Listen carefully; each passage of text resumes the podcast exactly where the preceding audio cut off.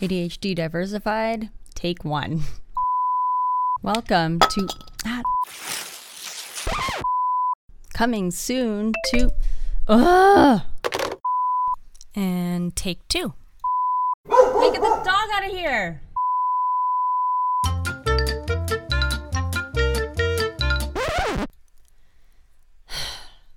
okay, I think I've got it this time. Are you ready?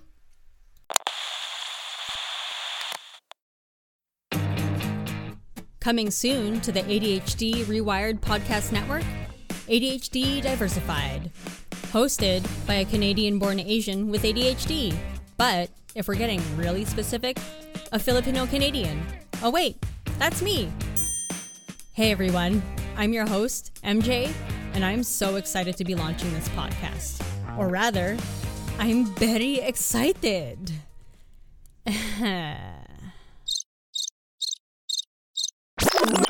Anyway, here's what to expect. We'll talk about the relatable quirks and hilarities that can come with having ADHD, and even dive into some challenging subject matter, like the unique experiences that come with being a visible minority with ADHD, different perceptions of ADHD and mental health in different communities, and how different coping mechanisms have been developed for every individual ADHDer in their similar yet such unique experiences. From short stories and skits with a bit of humor to in depth conversations with other like wired brains, this will be the podcast that opens up fun and exciting exchanges while bringing some of those tougher discussions to light. If you want to know more about us, have a topic idea, or want to share your unique ADHD story, visit us at ADHDdiversified.ca. There, you can also find the other podcasts on the ADHD Rewired Podcast Network ADHD Rewired with Eric Tivers, ADHD Essentials with Brendan Mahan, and Hacking Your ADHD with Will Curb. Oh, and I'm not the only one to be launching a new podcast. Keep your eyes open and your ears ready for the ADHD friendly lifestyle with Moira Maybin. You can find them linked on the ADHD Diversified website. Go to ADHDdiversified.ca to find out more. You can join all of us for a monthly live Q&A every second Tuesday of the month. Go to adhdrewired.com slash events to register. All that being said, I'm so glad you're here, and thanks for listening. With some seriousness, mixed in with a bit of playfulness, we hope you'll tune in to ADHD Diversified as we diversify the voices and experiences of ADHD.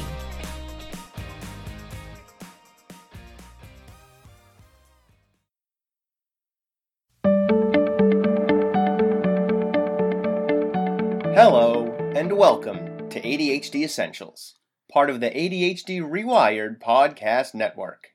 I'm your host, Brendan Mahan. I'm a former teacher and mental health clinician turned ADHD coach, trainer, and consultant. I can be reached at brendan at ADHDessentials.com. Here at ADHD Essentials, we help families develop the skills and knowledge needed to better manage attention deficit hyperactivity disorder. Visit ADHDessentials.com for more details. What's up, team? How is that trailer? Pretty awesome, huh? ADHD Diversified is coming to the ADHD Rewired podcast network. Joining our flagship show, ADHD Rewired, as well as this one, ADHD Essentials, and of course, Hacking Your ADHD with Will Curb. And in today's episode, we're talking to MJ Siemens. MJ is the host of the upcoming podcast, ADHD Diversified. In today's episode, MJ shares her experiences growing up as a gifted Asian Canadian kid with undiagnosed ADHD. She tells us about being caught in the push pull clash of Asian culture and white culture, and how having ADHD made it hard for her to meet the expectations of both how her parents' separation led to her dropping out of school in her senior year, and why academia is not the only road to success. All right, let's get rolling. All right, so I am MJ. I am from Alberta, Canada, and I'm just kind of figuring out still what it means to to have ADHD because I my my diagnosis I didn't get it until I was 30 and I'm 31 So, still kind of a baby. And it's interesting just to be like, oh, I'm going into my 30s knowing that I have ADHD. But that also kind of brings up the rest of, you know, childhood, adolescence, early adulthood of I've been living with ADHD for a long time. So that explains a lot of quirks. And gosh, I wish somebody would have said something earlier and that there wasn't such a huge stigma around it, you know, growing up because I could have done so many more things. And that's something I've gotten over. But yeah, diagnosed at 30. I guess it's sort of still youngish, but still something that I'm I'm trying to navigate, especially as somebody who is, uh, you know, people in the who are just listening to this can't see, but I am ethnic minority Asian. So that's also kind of interesting because now that I've kind of dove into the world of ADHD, I don't see very many others that look like me with ADHD. So, yeah. Yeah. And that's a piece of why I wanted to have you on is as longtime listeners know, I try to get minority voices out there when I can. And I haven't interviewed anyone who is Asian for the show yet. And even in our show prep prior to this interview, you talked a lot about just the nature of expectations that are put on folks who are Asian from the Asian community and also from the sort of dominant white community and cultures in terms of really production and success and motivate and sort of intrinsic motivation and that kind of stuff. And you were saying how you didn't really feel like you fit in to that. And I'm assuming the ADHD diagnosis is putting a new light on some of that, feeling like you're not fitting in because your motivation and your sort of drive for, I don't know, academic success maybe is not the same as culturally the expectations may have been. Oh yeah, um, at least from from my perspective, and I'm I'm only speaking from my own experience. You know, I'm just one little Canadian Asian ADHDer who's still trying to figure it out. But then again, who does have it all figured out at any point in time? You know, I grew up with a, a Filipino mom and a Canadian dad, so Caucasian um, dad. And there was kind of this push pull between, you know, my immediate community, Asian community, and my immediate uh, Western community. So, you know, there was sort of a a stereotype, and I had talked to a friend about this, um, who is Caucasian, and I'm, you know, we we grew up together. We went to elementary together, and I had asked her like, "What do you think about me being Asian with ADHD?" I'm not really sure how that question came out, but the way that my friend had put it was saying, "Oh well, I kind of feel like you had this different expectation and stereotype because even I thought like, oh, you're Asian, like you can do everything. Like people wanted to ask you about, you know, help with the math homework and stuff. And I was terrible at math growing up. It took I like I was a late bloomer with that. Everything else was fine. So the martial arts were good? Nope. Not even that either. I wasn't disciplined enough to stick around with with that. Um, I I did take uh, taekwondo briefly I think when I was 12 or 13, I hated it. Wait, so you're going on record on a podcast saying that people who are Asian are not naturally good at math and the martial arts? That's what I'm saying. At least I'm speaking for myself. what? I'm speaking for myself. I and I'm still not great at math today. My my strengths um, you know, growing up were music and reading and reading comprehension and creative thinking and um, problem solving. You know, it was it was difficult because those things that I were I was good at and the things that I really enjoyed doing, kind of from both cultural expectations was well that's not really important. That's not going to get you anywhere in life. You need to be good at math or you need to be really good at English or you need to you know you need to be a dentist or you need to go into the medical field when you grow up or and and, and it was just okay those things would be nice maybe but not for me so because i operated differently than there, there was another uh, asian kid in my elementary i think there was maybe three of us from kindergarten to six. Um, those are the, that's kind of the elementary grades in in Canada anyway. He was the prodigy piano player. He was great at every single subject. He was the the kid that was getting that extra 10%. And then enter me who couldn't sit still. I would get sent to the principal's office in a very gentle way compared to say the the stereotypical boys that had ADHD of oh MJ uh I forgot something at the principal's office can you go get it they're just kind of giving you a break and that was kind of their subtle way of yeah well I think it was more so giving them a break cuz I'm I'm looking back and I'm like wow I was really really an annoying kid to the teachers how did they put up with me for for you know 6 7 years at that school cuz that's you know we just I just stayed at the same school. What were you doing that was annoying? Oh, I, I like they would always sit me in the back of the classroom, or I'd always be the kid that was raising my hand. After second grade, I stopped getting called on because I think they just there must have just been a thing where you know MJ talks too much. MJ is always trying to participate, which is fine, but it, it would almost I would almost be maybe overstepping a line. I don't know, and kind of being loud and, and obnoxious and and I was interestingly enough sort of the one that was getting in trouble with with some of the other kids or being teased by the other kids. And you know again now that I know that I have ADHD um a lot of emotional dysregulation there of lashing out to the other kids. So it'd be kind of you know both of us would get in trouble. But I suspect that because you know, I was getting teased by the the Caucasian boys at the school, and I was this minority Asian girl there. Maybe they were kind of treating it a little bit different. I don't know. Different how? Like, were they coming down harder on you? Were they being more gentle in terms of discipline for you? How were, how is it different?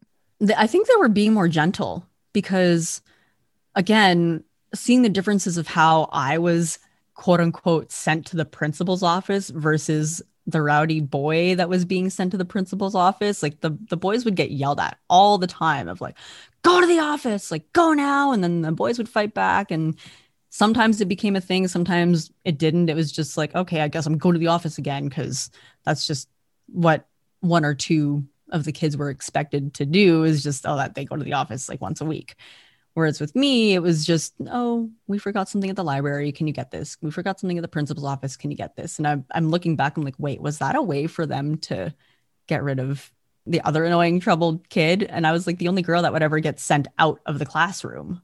As a former teacher and a guy who trains teachers, I can tell you that that's standard operating procedure. It's not necessarily the teachers looking for a break, although certainly it can be but the main the main crux of that the main drive of that strategy is this kid needs a break. This kid is not able to concentrate and pay attention right now. This kid maybe maybe not is disrupting other kids and if not is going too soon. If we send this kid to the office to go get a note from the principal or whatever right it gives that kid the break without making it obvious sometimes to the kid because depending on sort of the the relationship the teacher has with the kid how that kid works and honestly the skill level of the teacher too that factors in pretty heavily. I may or may not want to tell that kid right? Because some kids if they know they can get a break are going to be like i want a break i want a break i want a break and they're going to constantly leave the classroom. But and and age plays a role here too. So as a result we often sort of just like send that kid off to go get something from the principal or give something to the principal in order to let them get out of class without going to the bathroom or feeling like they're being punished.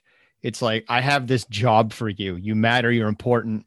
You need to take this envelope to the principal. It's very important that you do that. And it's a way to get a relationship with that kid too because like that kid starts to feel like they have a job they have a role for the teacher the teacher relies on them and that can help them clue in and key in during class in a different way because they they feel respected and important to the teacher so they in turn respect the teacher and put a little more importance on class that's kind of the mentality behind the strategy that you're describing.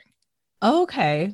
That makes a lot of sense because I can, obviously my memory is not perfect. I have ADHD, but yeah, being the kid that couldn't sit still, it does, I guess, now kind of make sense. Like, go run off some steam, like, run around the school. My legs are little, my legs were little, my legs are still little. It takes me a lot of energy to get to one place. so it's, yeah, um, that, that makes a lot more sense I'm kind of thankful then that it was done in such a gentle way as opposed to it feeling like a punishment.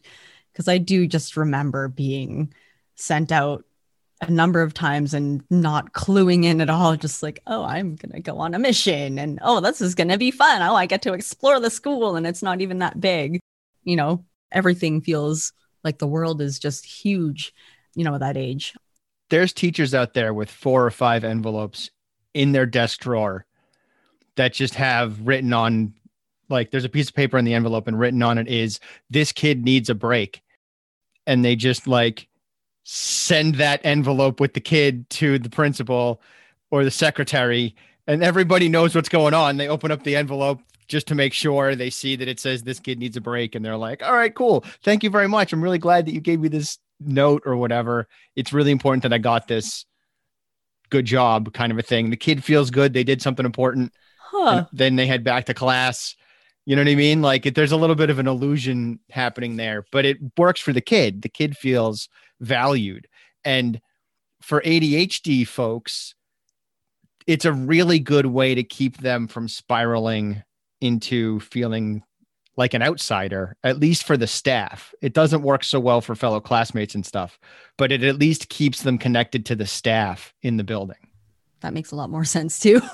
that helps a lot because it was just it's just so confusing but fun as a kid because again just not cluing in some of the the subtleties that were going on to i guess maybe help me manage in my own way. I'm guessing you were fairly young when this was happening probably elementary school. Oh yeah. Yeah elementary school not so much in preschool because preschool was preschool. I was reading and writing already at that time. So I'd read to the other kids and then come kindergarten and then grade one, grade two, and so on. Because I was already doing other things, it, it would make sense to be like, yeah, this kid needs a break because she's probably bored. Right. and she's not interested in helping other kids right now. So she's just got to go off and do her own thing. So see you later. So that actually does make a lot more sense now. Yay! Yay! Awesome. Learning something new all the time. One of the things you've mentioned in our prior conversations is your the fact that you didn't feel like you fit in all the time. And is that because we've also talked about sort of the the clash and push pull of different cultures and and and and that part as well. Is it that you didn't fit in because of that push pull of two separate cultures? Did you feel like you didn't fit in with mainstream culture and you also didn't fit in with asian culture? Is it just you didn't feel like you fit in because you didn't feel like you fit in? What is what does that look like? I think there's definitely a combination there. You know there's definitely that push pull that i had talked about before we hit record. And just yeah the, the different expectations and sort of the subtle cues that I would get from my immediate community in the Asian culture, my immediate community in the Western culture of, you know, you're supposed to be able to do this, or you're supposed to do that, or you better have it figured out what you want to be when you grow up because this is what we expect. And it was just really hard for me to be like, yeah, that's what I'm okay, I guess I'll do that.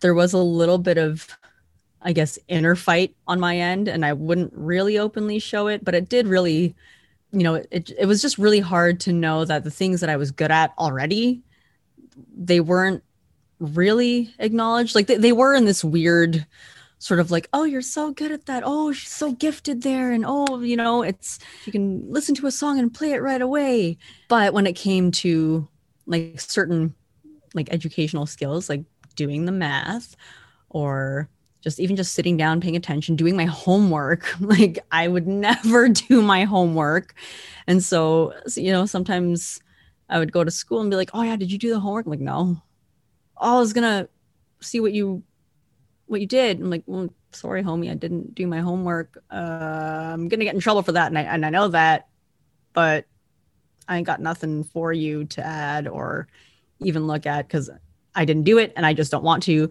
So it was just weird being that clearly Asian looking kid that just didn't do the homework. That's what I was going to ask next was in that example, is the kid asking you to see their homework because you're Asian or because you had demonstrated like I usually do my homework? It sounds like the demonstration part is not there because you're talking about not doing your homework.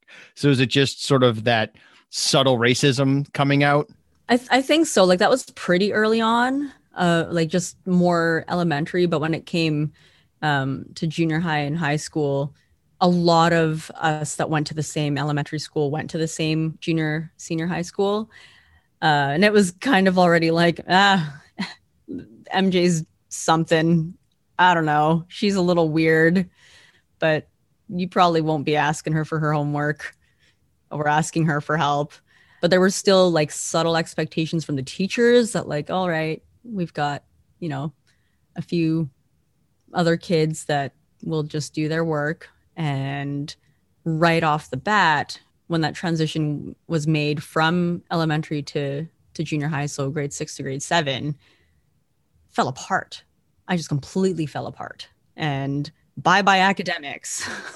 How much of that is and and I might be completely going in the wrong direction here and that's fine just say nope but how much of that is sometimes when the bar is set really high which is what you're describing with just the expectations around well she's asian so she's to do trigonometry when she's 7 and like can was born playing the violin and like that kind of stuff right mm-hmm. how much of your academic falling apart was you seeing this gap and going, nope, can't do that. I'm just to head in the opposite direction.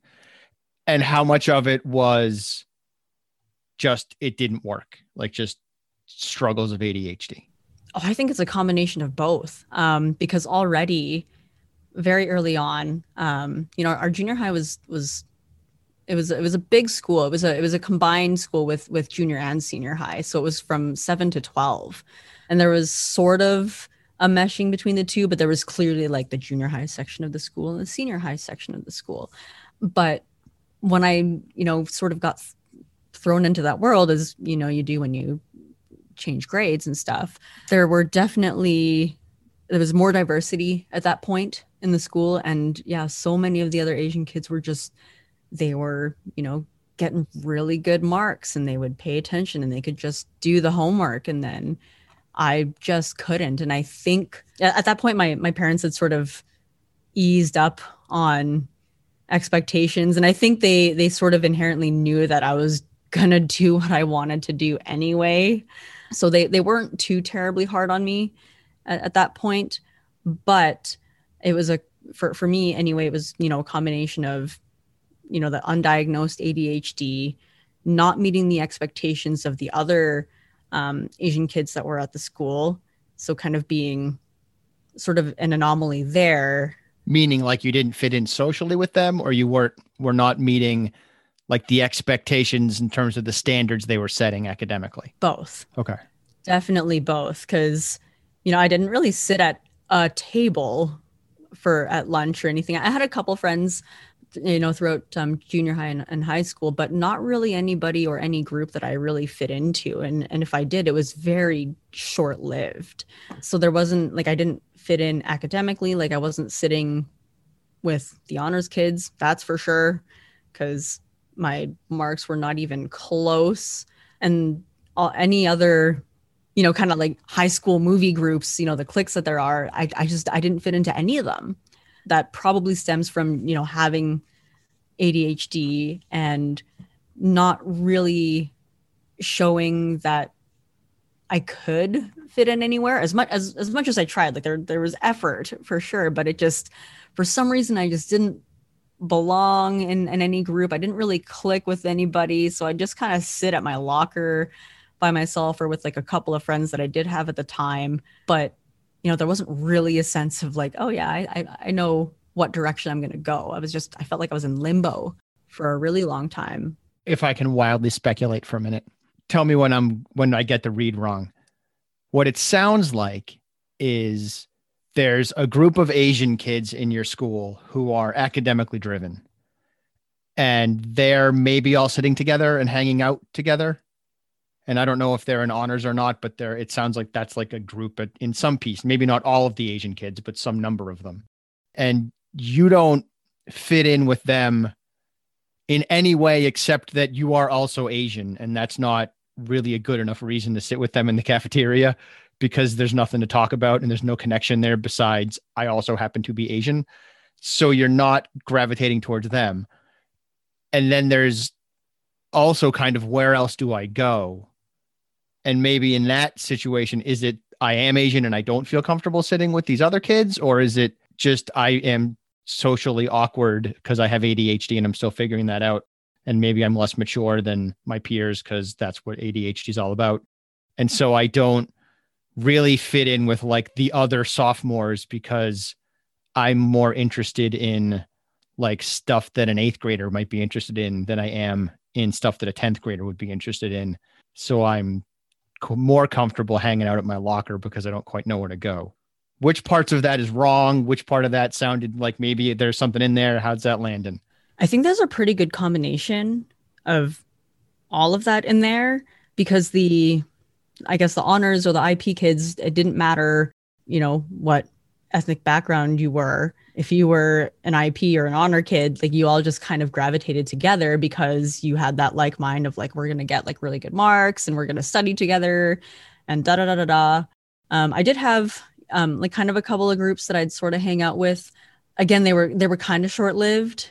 I did better when some of us would hang out like just kind of one on one but even then those those friendships some of them didn't really last. Like i'm still in in touch with some of them today but it's nothing that's like we're not in like a super deep friendship or anything like that. It's just like oh hey yeah remember high school.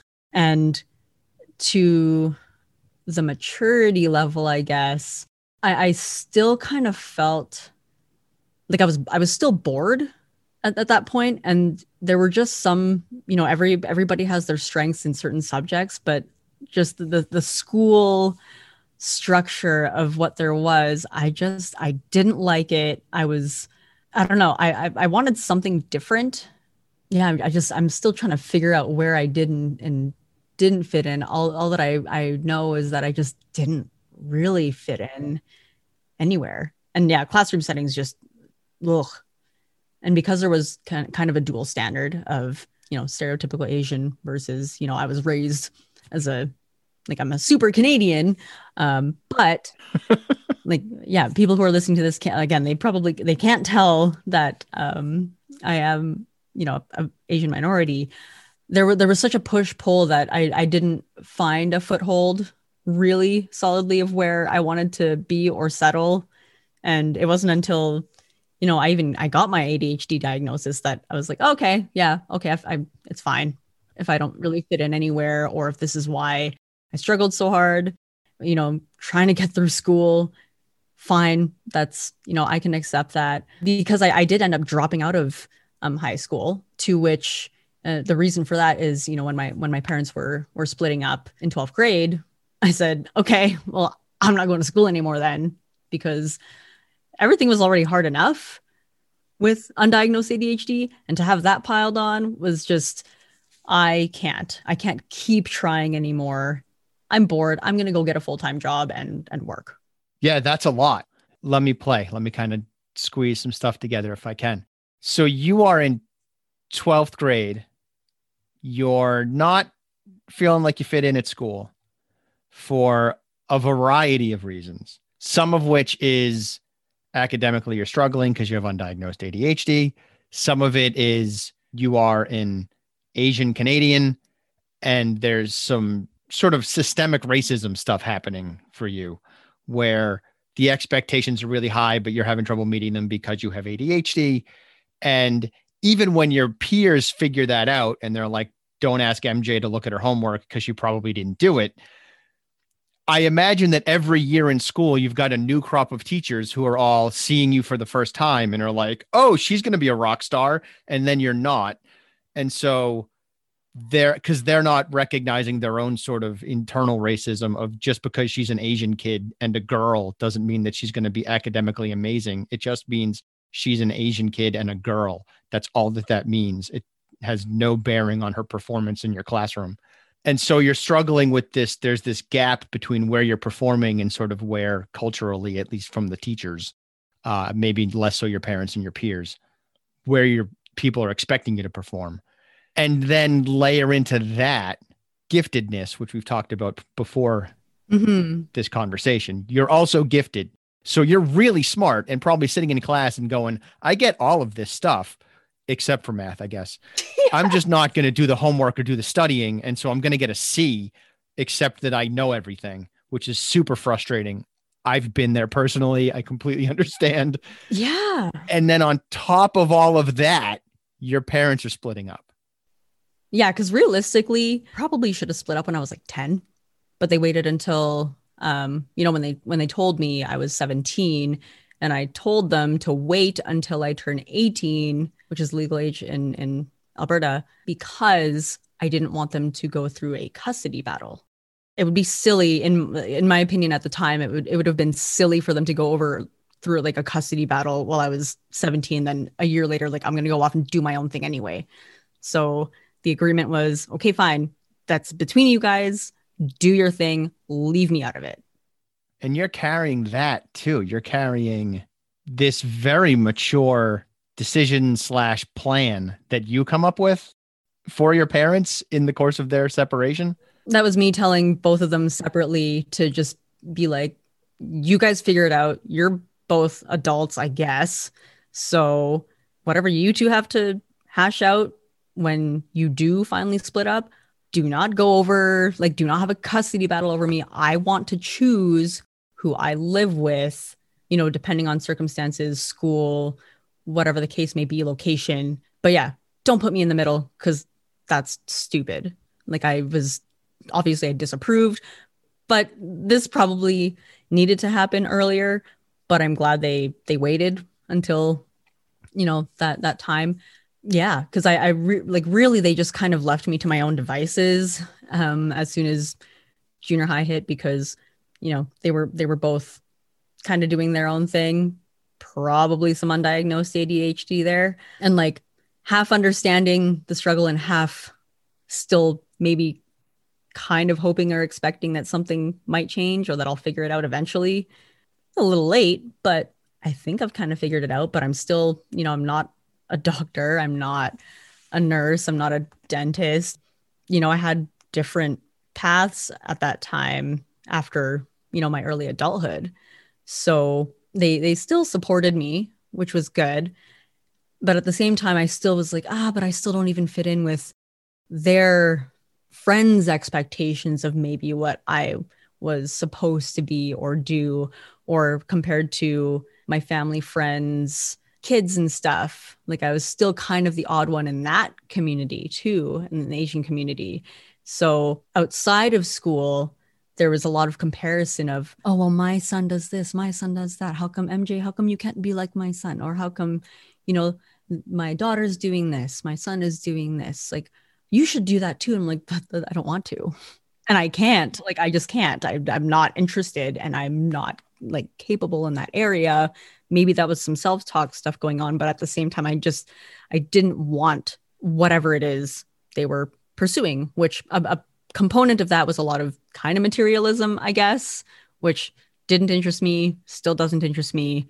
Status isn't something that I like. I, it's whatever not into brand name stuff. I'm not trying to make the money to buy the brand name stuff to show that I'm successful. Right. So there, there were some different expectations around what success meant in my immediate community anyway. Let me circle back to dropping out of high school. What does that look like? You said you just sort of got a full time job. And if I'm not mistaken, you eventually get a GED because I know you've gone to college. So what what's that process look like of dropping out and then what comes next? When I found out that my parents were getting divorced, it was, I think, the first or second month of 12th grade. And that was, I, I kind of saw it coming, but maybe not it, it wasn't very gentle, I guess, in the way that um, it was brought up. And I was already this emotionally dysregulated ADHD adolescent who was just didn't fit in anywhere and trying to grow up, you know, thinking this is how I'm going to get through life because I'm not good at school. You know, I, I still went to school. Like I still went to my English class. I still went to my music class. I still went to art class and I still went to social. Like just kind of, I, I enjoyed being artistic in the classroom sort of yeah like participating and and yeah there's there's some artistic uh, stuff in there um but because you've mentioned strengths a few times but haven't actually told us what they are i'm assuming that it's more in the artistic side of things. Yeah like there's there's you know really really good problem solving skills from from what the feedback from teachers was. Um, i had that report card that was like you know participates in class doesn't hand in assignments would have would do better if they would apply themselves takes good notes tests well but you know uh, doesn't complete assignments or missing assignments. And kind of to your point of what you said earlier you know i could go sit in the class and I would know the stuff, but I just didn't want to do the homework and I would generally test really, really well. But again, the, I don't want to do the homework. I just want to read the stuff and know it and that's it. Like, why do y'all have to grade me on it? Um, I took bio, bio 20 twice, failed both times. I just enjoyed the class. Okay. I took uh, Chem 20 because uh, they have like the uh, general science, like 10, 20, 30, and then Chem 2030, Bio 2030, Physics 2030. I took Chem 20 just for fun. I got like a 27% in that class because I just literally I would just show up, wow. watch some of the experiments, do some of the experiments, but like didn't make the lab report kind of a thing. Never, never, never, never. And so it was my teacher's like, why are you here? I'm like, well, it's just something fun. And it sounds like this echoes your sort of dropping out of high school thing where you when I think of dropping out of high school and going to get a job, I think you're not going to high school anymore. You're just working wherever you're working. But it sounds like you kind of dropped out of high school, but kept going to the classes that you liked. Yeah, like um, I didn't even know you could do that. I guess for me, my my my definition of dropping out was because I had a lot of um, spares, like spare um, time in grade eleven and grade twelve. Um, so I would take my classes early in the day, like first thing in the morning. And then some days I was done before like the lunch hour. And then I would just take the bus and go to work and then work until like 8 or 9, 10 p.m., take the bus home, rinse and repeat for certain days. So I was kind of, it was, I was transitioning my way from, I guess, kind of part time high school and then part time job to as soon as, you know, that 12th grade was done, I just dove right into working. And that was pretty much my life ever since. And I think I was able to manage that. I was always on time for work. I was always on time for school. I was on, always on time for classes, which is weird for an ADHD person, I guess, because I now know that there's a lot of time blindness involved.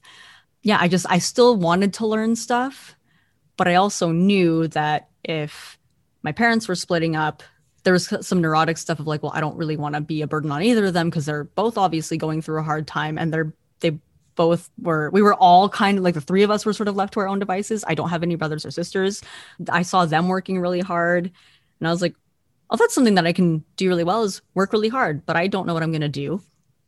But I'm just going to go work and just, you know, still kind of go to school because cer- certain lunch hours um, were still kind of social.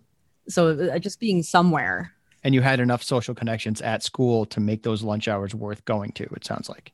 Yeah there was a, a group of us that would play like tennis in the summertime or but winter was just yeah cooped up inside. Did you graduate? No. I got a ged after the first time i went to college.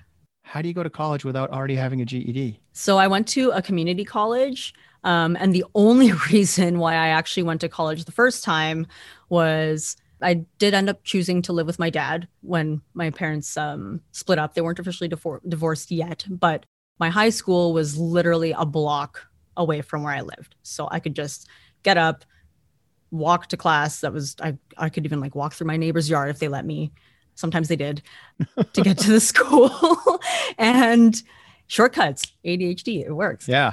And then You went to college the first time. yeah, so I was working full time after graduate uh, well, after quote unquote graduation. So when grade 12 when that uh, academic year ended and then I ended up quitting that job. I had enough money saved up that I could take some time off and like was trying to figure out what to do. And also I loved to play video games, so I was doing a little bit of that. And then um, there was a bit of a conflict with um, my dad and I, and you know, saying like, "Oh, well, you need to be going back to work, or you need to go back to school. Like, I'm supporting you." Blah blah blah blah blah. And I had already taken on some of my own like bills, kind of living at home. I think I was 19. Yeah, 19. You know, I told him that you know I wanted to take over my own cell phone bill. Fine. I would ride my bike to the grocery store and sometimes bring home some groceries. I had already known how to cook at the time, and I was doing some house stuff because my mom obviously wasn't there anymore. My aunt lived with us for for a short time, so she helped out too, but she was also working. So it was kind of just me at home from during that time after I had quit my job. So I, I felt pressured to go back to school. So within the course of 24 hours, I applied to some different community colleges or whatever. Um, one of them said, "Hey, yeah, come in." Uh, maybe it was like a couple days later or a week later, and to get in to that community college, you had to take an entrance exam if you didn't have like a diploma or anything. So I did that, scored 110% on this entrance entrance exam because it was kind of a joke, if I'm being honest. And they said, "Okay, cool, you're in." All right. Awesome. So now you're in college. And I'm to I'm to pause this there cuz if this clever idea of mine works, then Eric Tivers on ADHD Rewired will take over your story from there. And so this is going to sort of be a two-parter crossover I like that. podcast episode leading into the release of your podcast, which is what's coming up this week. So, to kind of wrap things up, just being mindful of time, do you have any ending essentials that you'd like to share with our audience?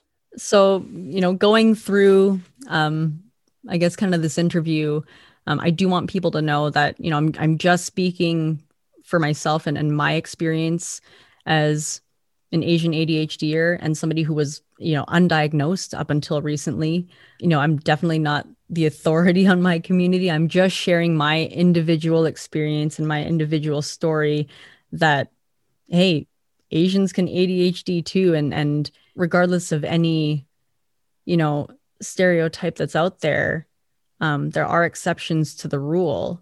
It's okay to have adhd and struggle and it's okay to have adhd and have your strengths and um, if there's anything that i've learned through my own experiences it's that academia isn't the only way to a personal definition of success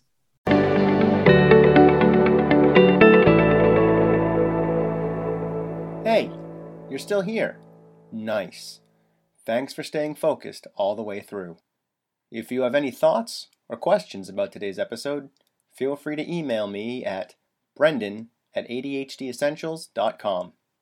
And don't forget to check out the website, adhdessentials.com, and visit our Facebook community. I'm looking forward to talking to you again next week. In the meantime, keep focusing on improvement over perfection. 10% better is all you need.